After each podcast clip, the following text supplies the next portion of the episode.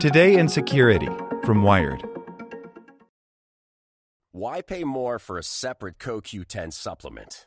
Enjoy twice the benefits with Superbeats Heart Chews Advanced from the number one doctor, pharmacist, and cardiologist recommended beet brand for heart health support. The new Superbeats Heart Chews Advanced by Human is now infused with Co Q ten. That's essentially like getting Co Q ten for free. Our powerful blend of beetroot, grapeseed extract, and Co Q ten ingredients support nitric oxide production, healthy blood pressure, healthy Co Q ten levels, and heart-healthy energy with two tasty chews a day. Plus, Superbeats Heart Chews Advance are plant-based, so you get heart-healthy energy without stimulants. For a limited time, get a free thirty-day supply of Superbeats Heart Chews on all bundles and fifteen percent off your first order by going to radio beats dot com and using promo code DEAL. That's radio, B E E T S dot com, code DEAL. Want to learn how you can make smarter decisions with your money? Well, I've got the podcast for you. I'm Sean Pyles, and I host NerdWallet's Smart Money Podcast. Our show features our team of nerds, personal finance experts in credit cards, banking, investing, and more. And they'll help you make the most of your money while cutting through the clutter and misinformation in today's world of personal finance. You'll get clarity on strategies to help you build your wealth, invest wisely, shop for financial products, and plan for major life events. Listen to NerdWallet's Smart Money Podcast wherever you get your podcasts. Here's today's spoken edition of Wired. Security news this week. Flash gets in one more security fail before retirement. By Brian Barrett. As hard as it is to believe at this point, the week really did start with Apple's W W D C keynote. It feels like a lifetime ago. The two main security takeaways are that Safari is the best mainstream privacy browser now, and that it looks like Apple's going to slow down, take a breath, and try to release some major updates without quite so many bugs. But there's so much more than Apple. Microsoft bought GitHub for oodles of money, but might find it hard to moderate some of its problematic code. An impending encryption update should help make online payments much more secure, but won't be fun for retailers or Android device owners who haven't made the jump.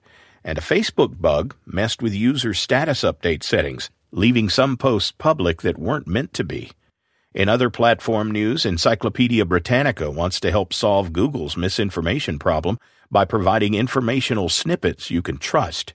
Former Cambridge Analytica C E O Alexander Nix, whose company used illicitly gained Facebook data to target voters in the two thousand sixteen election, testified before Parliament yet again.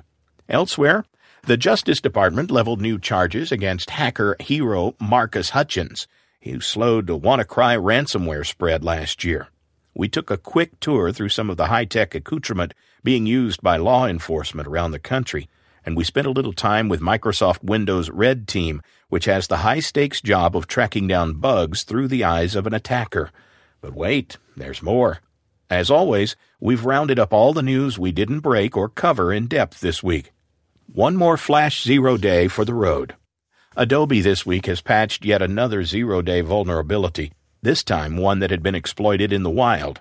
Researchers at Kihu three sixty Core suggested that hackers had targeted the Doha, Qatar region with it.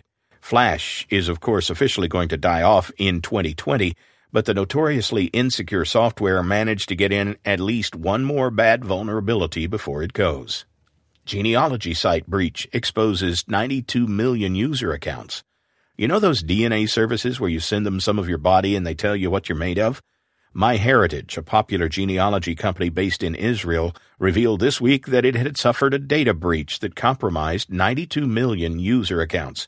That sounds bad, and it's admittedly not great, but feel better knowing that the actual D N A info wasn't affected, just emails and hashed passwords, which again, still not ideal, but not as terrible as it sounded. Florida didn't do firearm background checks for a year because someone lost their password. As the gun control debate continues, perhaps this is finally the one anecdote we can all agree is a bad thing. From February two thousand sixteen to March two thousand seventeen, Florida's Department of Agriculture and Consumer Services stopped running F B I background checks on gun purchasers. The reason? the employee responsible couldn't log in to the service. It appears that rather than tell anyone, the employee simply let applications go through without a check.